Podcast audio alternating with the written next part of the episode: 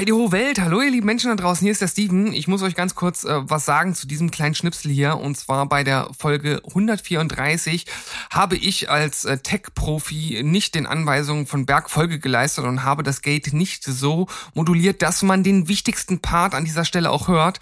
Ähm, deshalb habe ich diesen kleinen Part jetzt nochmal für euch rausgerendert und als kleinen Appetizer auf die Folge jetzt hochgeladen. Ihr könnt euch das Ganze hier ja, wie so eine Art zweites Cold Opening oder zusätzliches Cold Opening einfach mal reinziehen und wundert euch dann nicht, dass in der Folge sozusagen dieser eine wichtige Part äh, nicht zu hören ist. Ich wünsche euch viel Spaß dabei und bis demnächst.